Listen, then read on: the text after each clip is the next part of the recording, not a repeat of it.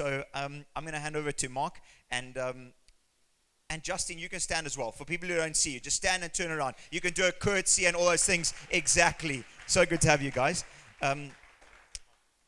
So Mark's going to take this one. I'll hand over to Mark, but I think I just want to say thank you for giving of your time. I know that you've got three boys who you shuttle out to different places, and I know that you have a busy schedule, and we just so appreciate you being part of the family. And so thank you for your friendship and your wisdom, and I'm really excited what God has. So Mark, over to you. Thank you. Welcome, Mark and Justine. It's really amazing to be here.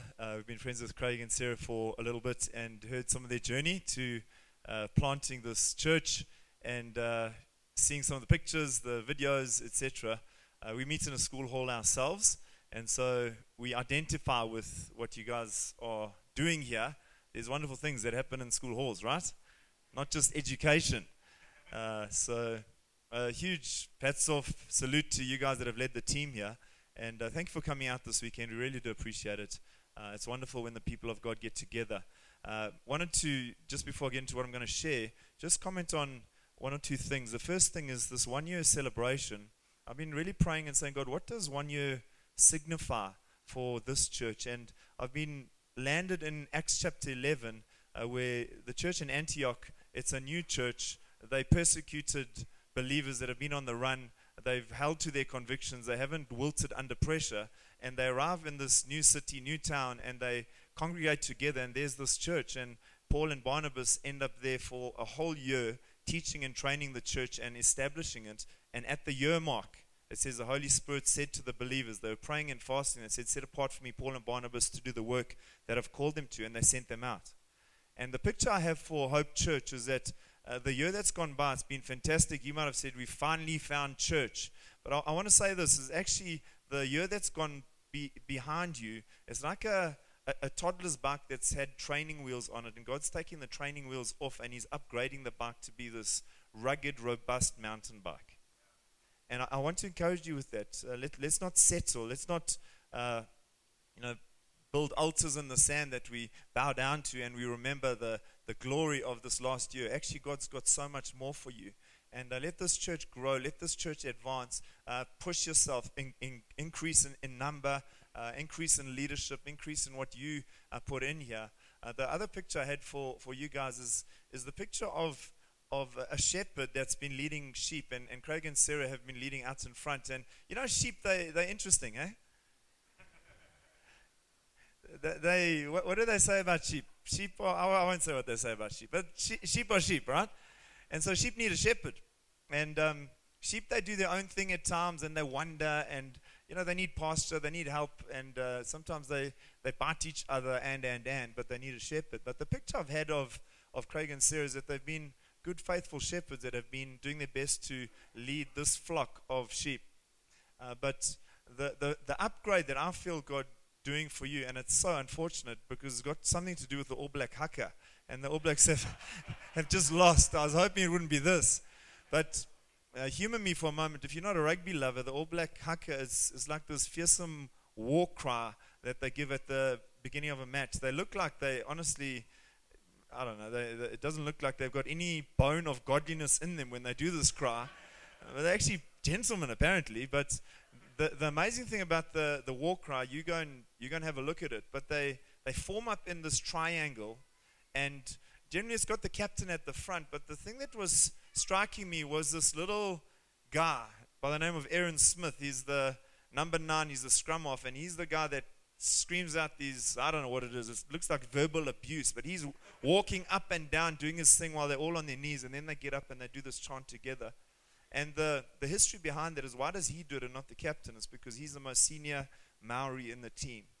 And I felt like God saying to this church is that he's going to raise up men and women that are not Craig and Sarah. They're still captain. They're head of the triangle, and they're counting the cost, and they're leading, yes, but they're going to be others that are going to rise up, and they're going to echo out that battle cry. And I want to speak to you, if you mature in your faith, you've been serving God for many years, you've got caps behind your name. Now's not a time to sit back. Now's not a time to sit down. Actually, you need to be leading the chant. And so the upgrade that I feel for your church is that it's going to be like a uniting of this warrior spirit within this church that charges forward and does a bit better than the All Blacks. How's that? Okay. So, I'll tell you what I'm going to do this morning just for a few minutes. I must put my clock on here. Craig asked me to speak a little bit around my story, and I'll do that. And I just want to say this maybe in the prelim. I've had some health issues that some of you know about, some of you don't, and that's okay. But I'll share my story. I do want to say this, though. The thing that you face in your life is a battle. I think it is a battleground, this thing called life. And just because I face my thing doesn't mean it's any more weighty or has any more gravity than what you're facing in life. And so I just want to extend that out to you to say we care and we get it. It's not altogether easy what you're going through. But this is where I'm going today. My topic I've called Perfect Plan and Perfect Timing. Have you ever been in a place where you feel like you're losing control? Yes. Are there any control freaks out there? My wife should put her hand up right now. Okay, there's a few of you. Some blokes, you control freaks as well. Okay, I was thinking of a humorous little story. I was on the way to school the one day with my boys, and I hear my son saying to his brother, "Hey, dude, I forgot my gum guard. Can I use yours?" And I'm like, that's not cool. That is so not cool. When I pick him up from school, he's got a gum guard. And his brother had said to him, "Not a chance, you're not using my gum guard." So as they coming out of school, he's got a gum guard. I said, "What on earth?" He said, "No, I got one from my friend." I mean, that's just how things can unravel as a parent when you're losing control. We were on a trip once, and I said to my son, "You can use $20 to get a little gift for someone." I see the amount go off. I think it was like $420. I'm like, what on earth? That's taking advantage of a parent that's not there. The boy was walking through the shop and just knocked over this porcelain bunny, and it just cracked, and away it went. You know, as parents, you pay the price of your kids' mistakes, right? And it doesn't end just there. But losing control, it's a real deal for many of us. I'd like to say this, that losing control isn't something that happens to one or two select few. It's coming our way. We just don't know when. And it's paper thin, that line between living with control here and the other side of it. It comes without warning often. It leaves us on our back. It leaves our faith with questions. It leaves us in a state. And so my story is such. When I was 30 years old, we had two kids. They were, under the age of two. And I had a mole on the back of my neck. I woke up in the morning, there was a dot of blood on the pillow, and I was officiating a funeral, and the guy I met with, I said, "How did your spouse or that person pass away?" And he said, "No, they had melanoma." I said, "What is that?" He said, "No, a mole on his head, and it went into his brain." And as he said it, I went cold, thinking, shucks, I woke up with a dot of blood on my pillow. So I went straight from there, phoned the dermatologist, went to have an appointment, and I remember he called me Cowboy. He said, "Hey, Cowboy, this sucker's got to come out." And he cut it out immediately. It was on a Wednesday, and by the Friday, I went back and he said, "You've got cancer." It like changed my world. I didn't even know about melanoma. So they treated me. They threw the book at me. And fortunately, nothing really resulted. I had to have scans. I didn't have any major treatment. And the problem with skin cancer is that it goes through all the skin layers and gets into your lymphatic system. And then it can go anywhere in your body. The most likely place for it to land up is in your brain. And nothing happened. Very grateful to God. That was 2010. Survived cancer there. They took many moles out of my body. So I wear polar necks at the best of time.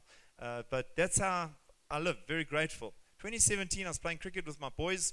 Someone phoned me. I answered it in my left hand. And while I spoke to them, the phone fell out of my hand. And I thought, that's strange. And I'd lost like some of the fine motor coordination in my hand. And I wondered what that was about. I went inside, asked my wife, "Is there something wrong with my hand?" She said, "Man flu, I think you're just overreacting," that kind of thing. And so I lay down. I went to a meeting at a coffee shop because I really needed to meet this guy after 2 weeks. And it was one of our worship leaders. And I sat across the table from him. And as he went to go to the bathroom, I could feel I just wasn't right. I had that saliva under my tongue. I felt nauseous. And he came back and I said, "Hey, dude, I'm not feeling well." And I was shaking on my left-hand side. I was losing control. And, being a good mate, he said to me, "Don't worry, bud, you're having a stroke. My dad had one just a few months ago. You'll be okay." I was like, okay, good mate, that one. Anyway, I got into his vehicle, and we rushed straight to Umhlanga Hospital. My head was pounding. I was in a really bad way.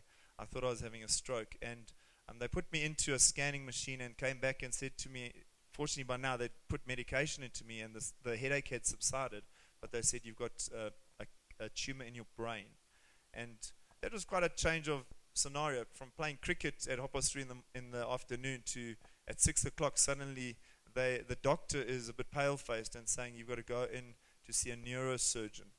So I saw the neurosurgeon. He says, "This is what you've got to do. We've got to have a brain op, and it's going to be complicated." Didn't give me too many details, just giving you a trick. The doctors don't tell you as the patient too much, but they tell your family a lot. And it was really dark moments for us.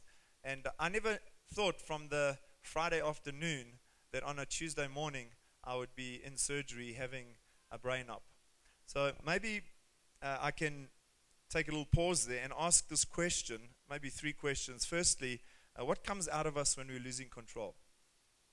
When you're losing control, what comes out of you? When you're under pressure, what is put on display for all to see?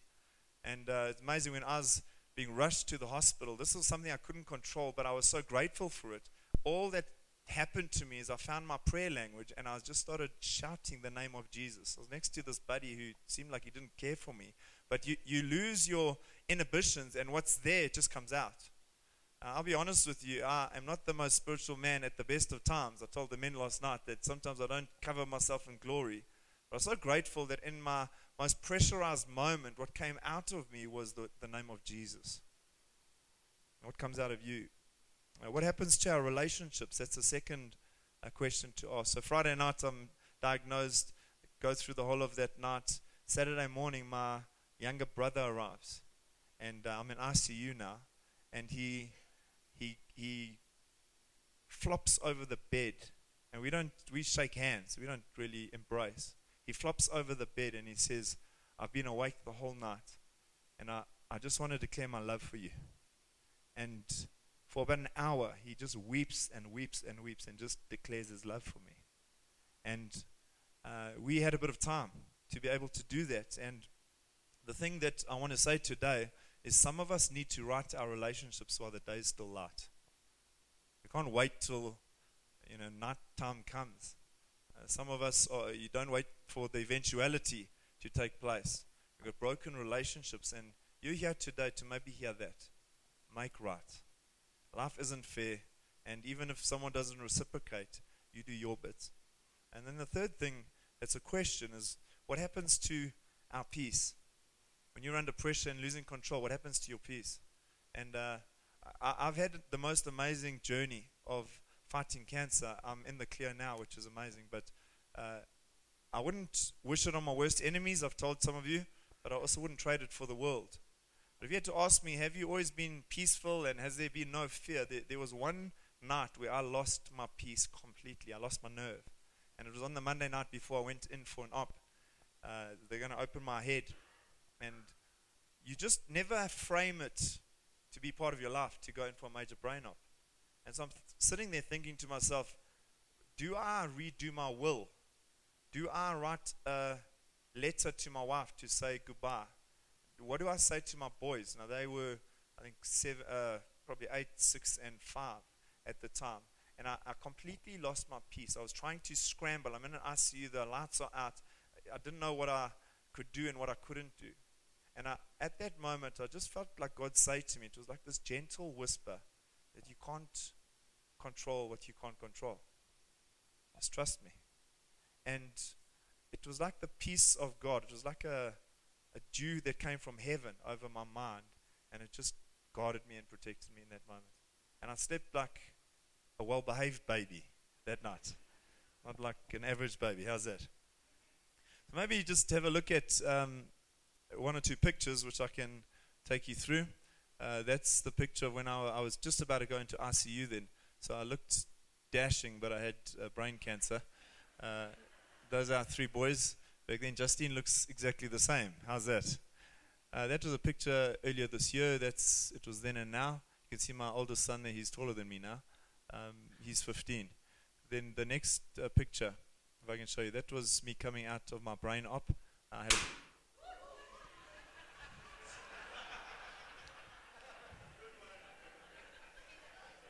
a serious post-traumatic stress disorder happening for many of us right now. What happens when you lose control? Craig, did you? My word. So that was an ICU. That's a picture of my brain. They sent it to me. As you can see on the left-hand bottom section there, there's a gap there. And the doctor said it will fill up. I always say to guys, I wonder whether it was there before or after. But we'll never know. Maybe the next picture. That was a picture. So what they do with the op, they actually cut the skin in a horseshoe shape. They drag it down, and then they use like an angle grinder to take the bone out, and then they work in your brain. This picture I love because I'm a cricket fanatic, and as they're taking the dressing off, I say to him, how many staples we got here? And so she counts all the way around, and she says 49. I'm like, that's one short of my half century there. That was most disappointing. Yeah, so that's just a few pictures there. This was my trouble. You can take it off there, thanks. This was my trouble. They took the tumor out of my brain, but because of the nature of the cancer, they then had to have a look at where it had traveled to, and they did a PET scan, and it had gone all over. And so that was a really dark day for us. And they had one or two treatment options. There would have been side effects, and the other option was to get onto a clinical trial, which was... If we were just a few weeks earlier, there were options, but the trial had just closed in South Africa. So we were really up a dead-end street. What I want to do very quickly is maybe just take us to a scripture in the Bible. It's in Daniel chapter 3. If you've got your Bible with you, I'm just going to anchor what I'm going to share out of there. It's Daniel chapter 3. It talks about Shadrach, Meshach, and Abednego. They were three friends of Daniel. They'd been sent as exiles into a foreign land. And they'd got huge favor with the government there, and they'd been promoted. So they'd been given influence, and it was a wonderful thing. But suddenly what happens, they realize they're in the wrong place at the wrong time, and a classic case of xenophobia breaks out against them. And they have to either give in to the pressures of the day, or they've got to stand for their convictions. I want to challenge all of us again. What do you believe? What do you believe about life? What do you believe about God? What comes out of you when you under that pressure? And so the thing that they were commanded to do was to bow down to this idol that had been built with the rest of society. It wasn't a suggestion, it was a command. And so what then? That was their case of losing control in the moment. And they decide to stick to their convictions. The punishment for not bowing down was that you'd be thrown into a fiery furnace. You may know the story very well. And that's not great. That's like death sentence over your life. And they decide, actually, we believe in God. We trust Him more than we trust in the king. And so they stand when everyone else is bowing down. That takes a lot of courage. I think we live in a society today where there are things that we've got to stand on when everyone else is bowing down. And there are also things that we need to bow down to, like Jesus Christ Himself, where everyone else is doing their own thing. And so they choose to stand. The king is infuriated by this. He increases the temperature of the fire 7 times hotter, and then he throws them into the fire. And if you know the story, 3 men go into the fire, but they see a 4th man there. That's Jesus Himself. And so what is God's plan when we're losing control? I'll read the scripture. It says, King Nebuchadnezzar, we do not need to defend ourselves before you in this matter. If we are thrown into the blazing furnace, the God we serve is able to deliver us from it, and He will deliver us from your majesty's hand. I've got 4 points I want to make today. The first one is this: God looks after us in the process.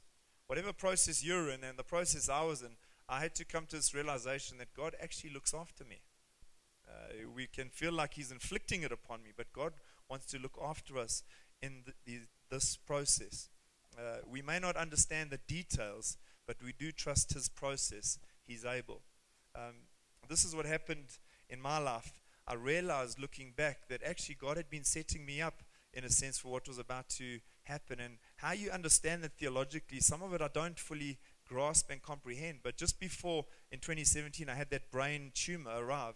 We had a break-in on our house. And it happened on the window right next to our door. And it was the only night that we ever stayed in that house over 4 years where we closed the door and put the aircon on. And they broke in that night when the door was closed. It was a gross intrusion of our privacy. They stole all the keys off the key ring. They stole our car, and very polite criminals, they closed the gate behind them as they left. A lady comes to us at church not knowing what was going to transpire, and she says this, I feel like God's saying is that you will come under attack, but nothing will harm you. You'll come under attack and nothing will harm you. She never knew that this is what was about to transpire. Maybe bring us to that fifth picture. Maybe difficult to see, but that was our house. I got sent this about 2 days before I had this brain tumor. Quite incredible picture, this. When I got the picture, it was from a bloke that was not a churchgoer per se. He didn't have a faith in Jesus Christ, but he had stopped on the side of the road, and if you look closely, there's a rainbow over the house. Can you see that? When I got the picture, all I saw was my open gate, and thought my wife forgot to close the gate. That's how we are as blokes sometimes, eh? He didn't send it with any meaning behind. He said, oh, by the way, I stopped outside your house 6 hours ago, and I took a photo of the rainbow. I thought I'd send it to you. As I'm lying in my bed in hospital in ICU, fearing for my life, I suddenly remember this man sent me a photo. I go back to it, and as I look at it, I just feel God drop into my heart. Even though the perimeter of your property, of your household is vulnerable, I will protect you. And that rainbow, it's a picture of God's covenant protection over his people. And if you followed my story at all, the rainbow has been a very significant part of my story. This is what happened the day before I went into ICU and was diagnosed with this brain tumor. Coincidence or the Lord? A man phones me and he says, "You've been flashing through my mind, and I can't get you out of my mind." And this is what I felt God saying to you. He says, "Hi, Mark, you are on the Lord's heart. I see you walking closely with Jesus as he pursues a deep friendship and relationship with you. He will reveal things to you as with a friend, as he did with Moses." He sends that word to me the day before I go into hospital. God punishing me, or God wants to walk with me. And the thing that amazed me about my process is that from the day I arrived in hospital, it felt like I was in a bubble of God's love and his provision. I worshiped from day dot till the end. Most incredible thing. That's what David says in Psalm 23. He says, "Even though I walk through the valley of the shadow of death, I will fear no evil, for you are with me." I want to suggest this to us today. I would rather be in the valley walking with Christ than on the mountaintop, self-made and all by myself. Point number 2, God uses people to demonstrate love. So often we're saying, "Hey Lord, where are you?" And there are people around us that he wants to put into our economy to help us through, to show his love. There's a man that arrived at our door, at that gate. It was closed this night. Myself and Justine, it was just after my op. We were very weak and downcast. And suddenly we hear in our front door, this man walks in with another guy, and they are just loud and over the top. They're doing their thing. I'm like, who on earth is this guy? I was in bed in my pajamas. Justine was in her pajamas. It was like quite bizarre. And you kind of had to dress up, get outside there. And I see it's a pastor from another city in Pretoria. And he heard about my story, and he had just come. Didn't make an appointment, just arrived at my gate. And my sons, they looked, they thought it was another guy driving a Polo, and they just opened the gates, and the man came in. And as he arrived, he just gave my wife thousands of rands in her hand. He says, "God wants to show you that he's going to provide for you." And then he sat on a couch with me, and he read a scripture to me, and we wept together for 10 minutes, and out he went. God uses people to demonstrate his love to you. He didn't have the cure, but he showed his love. Another time, I went up to Pretoria. Now we're trying to get onto this clinical trial, and hope is waning because my doctor had said to me, "I've never spent more than 2 weeks waiting for the cure before I've got someone onto treatment." We were into month 3 and month 4 already, and the tumors were getting bigger and bigger, and it wasn't great. And I go up to Pretoria to go and have a consult with the doctor there, and I have breakfast with the same pastor. And he says, I read in my devotion this morning random reading. He says, I didn't go looking for this, but this was my reading this morning. The scripture, I want to read it for you. He reads this. He says, Psalm 12, verse 5 to 6. It says, I will now rise, says the Lord. I will protect them from those who malign them. And the words of the Lord are flawless, like silver, like gold. And he read it to me, and I thought, geez, that's great. Now, people are always coming with encouraging things. They give you marijuana drops. They give you scriptures. They give you encouragement. They give you the whole lot, you know. He says, no, do you understand what that means? He said, let me read it for you again. And he read this. He says, I will now arise, says the Lord. I will protect them from those malignant enemies that come against them. That word malign, it's a root word for malignant. I read that on his day. God uses people to show his love. When I eventually got into this trial, my first immunotherapy sessions, I walked in there as a 37-year-old man with a bunch of older people around me. Again, I never had it in my frame to be treated for cancer. And I was very nervous. There was an old gentleman there. He was about 72 years old. He got treated. He was positive, full of the joy of spring. He comes past my chair and he says to me, I've been coming to this place for 20 years and the Lord has never let me down. Out he walked. Still don't know who that man was. Felt like he was an angel that God gave me. God uses people to demonstrate his love to us. When I shared this with the men last night. I got diagnosed with cancer for a third time last year in March, 3 brain tumors. And I was so despondent because the previous treatment I was on, I've built up a resistance to it. And so now there was only new look treatment that they've got very little data on. And it's very expensive. But I'm diagnosed in March, and I go to the scriptures and I begin to read. I feel God say to me, read the book of Mark. It's a book of miracles, because actually that's all I can trust for now is an absolute miracle from God. And I read Mark chapter 1 and I get into Mark chapter 2, and Mark chapter 2 is about a paralyzed man who has 4 friends. They take him to Jesus and they put him through the roof. And as I read it, my heart resonates with the scripture. I feel like God's saying to me, you the paralyzed man, make sure you've got 4 friends around you.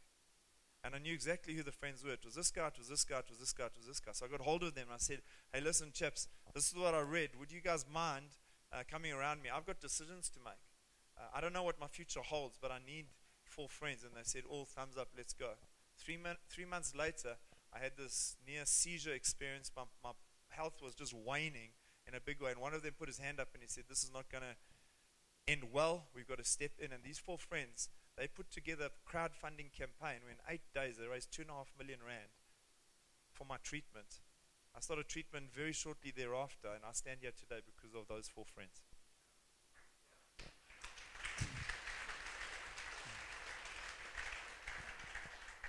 God uses people to demonstrate his love. The third point I want to make is this, is that he may delay God, but he's never late. See, when I think of Shadrach, Meshach, and Abednego, I think of these men. It says that they were bound up and they were then thrown into the fire. And that fire was particularly hot. The guards were dying around the heat. And I wonder what went through their mind as they were bound up, maybe hand and foot, and they were hopping their way toward the fire, thinking, we trust you, God. God is able. He's going to do this thing for us, and we've stood for him. God won't let us down. And they're hopping their way toward the fire. When you coming, God? Is it now? Like, really? It's getting close. Come on. And they get closer and closer, and he just doesn't come through. He just doesn't arrive on time. And they end up in the fire. And this is the profundity of this whole story, is that they end up in the fire and they meet Jesus in the fire. They wanted him outside of the fire, but they meet him in the fire. And I asked the question, why is it that God allowed these men into the fire? I think maybe some of it had to do with the fact that the king needed to stop hearing what Shadrach, Meshach, and Abednego had to say, and he had to see Jesus. Because the other side of the king seeing Jesus is that he completely changed the law of the land. He said, the God that we've been serving, no longer. These guys, God, we should bow down and worship him. And so God has a perfect timing. He may delay, but it's never late. And I want to encourage you today. Whatever suffering looks like for you, whatever your fire looks like, even if you're bobbing your way toward the fire, you say, God, you've got to come through for me. Even if you end up in the fire, I want to encourage you, don't give up. He is possibly and probably in the fire there to stand with you. This is what happened to me. The most incredible story around timing.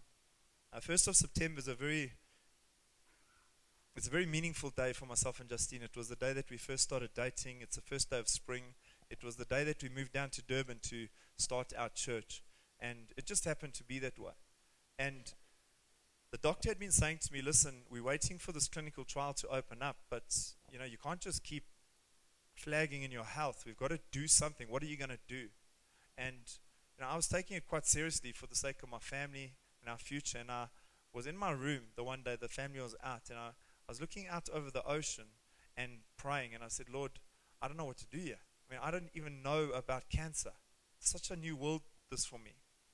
And as I'm praying, I realize it's the 1st of September. We dated for 40 days and then we got engaged. If you're single out there, don't follow. That's not a prescription, it's a description. Okay. But we'd known each other for many years. And it's the 1st of September, I'm praying, I'm like, God, please speak to me. And I just think of this period of time, 40 days.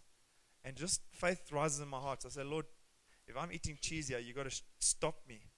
And I say to Justine, I feel like I need to wait another 40 days to see if something opens up. She says, well, what can I say?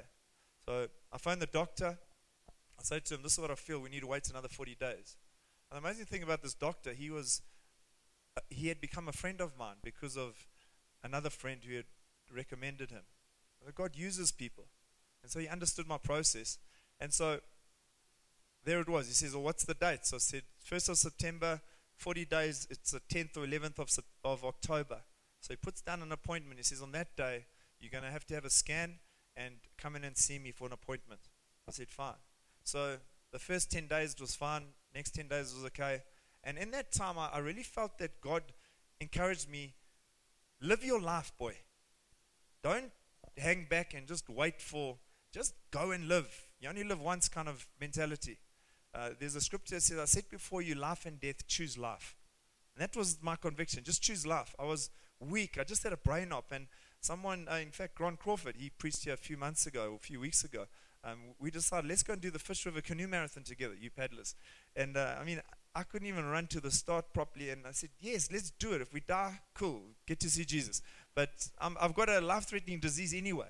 And so we go down to Craddock, in the Eastern Cape, and while we're driving down there, it's day 37, 38, and Grant says to me, he says, this lady, Jan Hart Brown, she's got the same cancer as you, and she's just got onto a trial.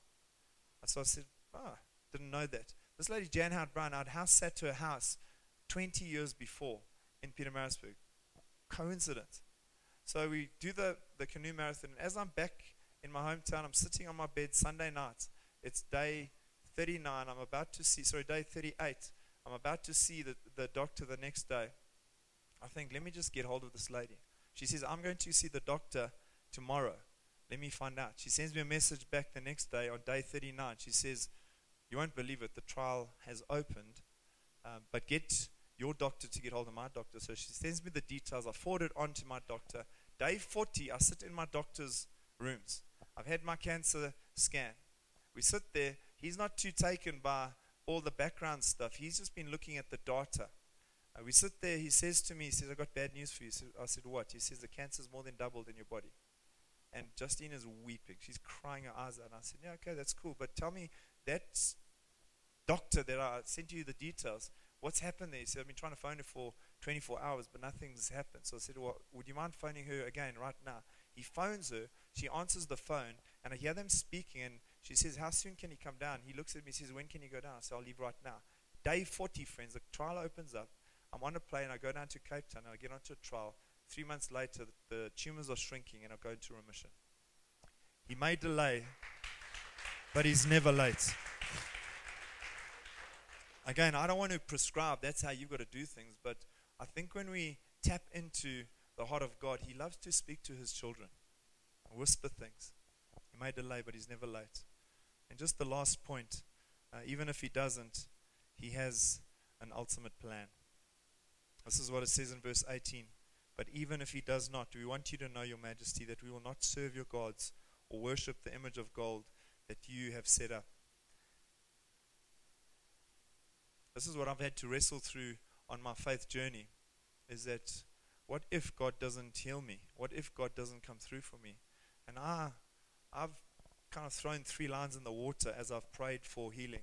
The one line has been the sovereignty of God that says, actually, there's some unanswered questions that I can't reconcile, and if it's my time, it's my time. The other line that I've thrown in the water is the line of science. God has gifted some amazing people, and I am their biggest fans because I've been on the end of new data, a clinical trial in 2017 that's now mainstream. I've then had new treatment that has helped me this time around. I get behind those guys and applaud them. God's given them incredible minds. But the third line in the water is one of supernatural healing, trusting God to heal you. And I think that's a balanced view, to have all three of those lines in the water and say, Lord, whatever you choose and however you come through for me, I trust you. This is the honest truth about healing, is all healing is temporary ultimately.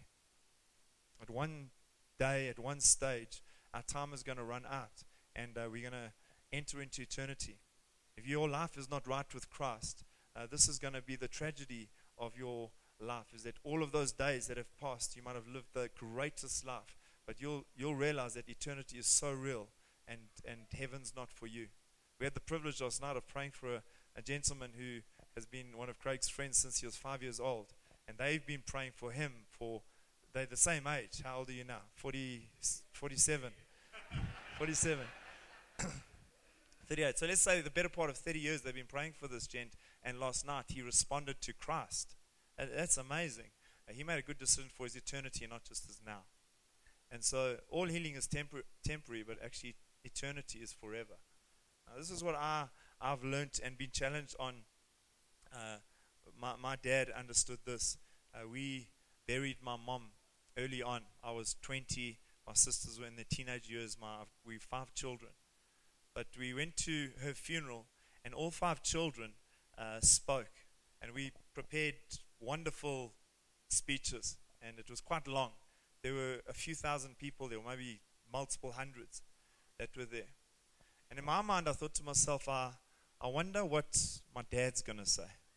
Because we've lost a mother, but he's lost his wife. And it had been tragic how she had died. And once all the speeches had been done, my dad went up, and he hadn't even prepared a speech. It was just something in his heart. And he went to the coffin. There was a coffin there. And he just took the microphone, and off the flower arrangement, he picked a rose up, and he said, today, God picked his favorite rose. And then he sat down again. I like to say that's a man that has a high view of God and a wonderful view of eternity.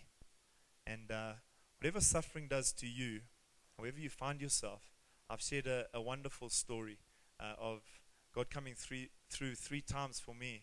But this is the reality of where I live, is that I'm in that space now. Every 3 months, 6 months, you go for scans, and it's a journey of faith. Your journey of faith is something different. But I want to encourage you, learn from the journey of Shadrach, Meshach, and Abednego. Stand above all else. Trust God, even if it means that you end up in the fire. He'll meet you there. And even if he doesn't, he's worth giving your life for. Let's stand up.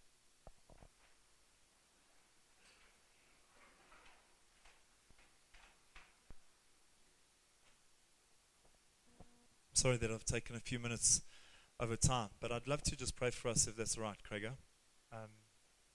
Let's just respond for a moment. If we can bow our heads, I'd like to just pray for 2 groups of people today. The first is that group. It might be a minority group, just a handful of people. If you've come here today, you've come to a first-year birthday celebration, you've seen some people that you know, you've been invited by a friend, but you've arrived here today and you've realized, actually, I'm like Craig's friend last night that has maybe held out on taking a step of faith toward Christ. You don't have to have it all worked out. That's the beauty of it. It doesn't follow your good works, your good deeds. You don't need to be a new person before you take a step toward Christ. He changes you from the inside out.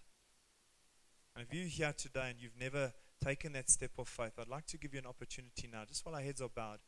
Would you mind waving at me and saying, Mark, that's me?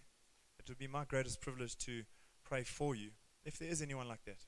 just one or two, a handful. It'd be wonderful to pray for you. I won't call you to the front, but I'd love to pray for you. Anyone like that? Well done. Thank you, sir. You can put your hand down there. Anyone else? Well done, young man. Well done. Well done. Anyone else? I'll just wait one or two more moments. Well done. Well done, man. Thank you.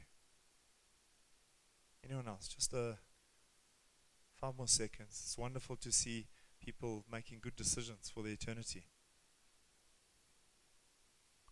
Okay, I'm gonna pray for you. If you've responded, I'm going to ask the church just to join me in faith here. You don't need to pray with me, but if you've put your hand up, just follow me praying this. Say, Lord Jesus, thank you for bringing me to this place today. I believe in you, Jesus. I believe that you died on the cross for my sin. I recognize that I'm a sinner in need of a Savior. I want to put my trust in you today, Jesus. Please come and save me. Give me a new spirit. Change me from the inside out. I give my life to you today. In Jesus' name. Just if you've prayed that prayer, one of the most important things that you can do is share it with a friend or with a leader and say, I prayed that prayer today. But to understand this is that you're born into a family or into a nursery like this where you need to now grow. And so it'd be wonderful to be able to spend some time with you afterwards. But can we just encourage those guys that have prayed that prayer? It takes a lot of courage and faith. Let's give them a hand. It's wonderful.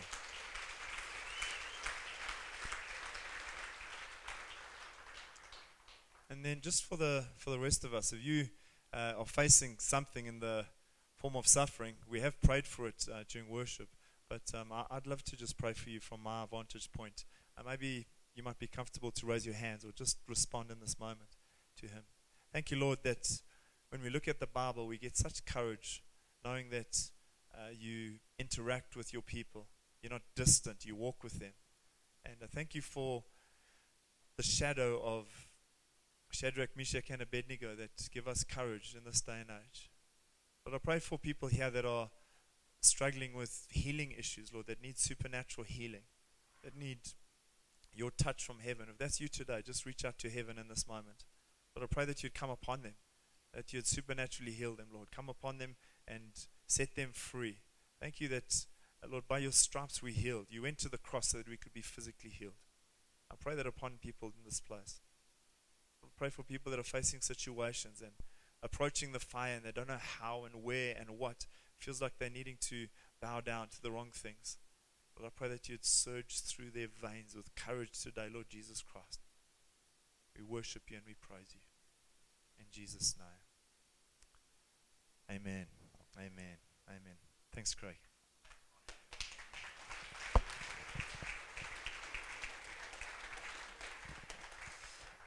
Thank you so much, Mark and Justine. So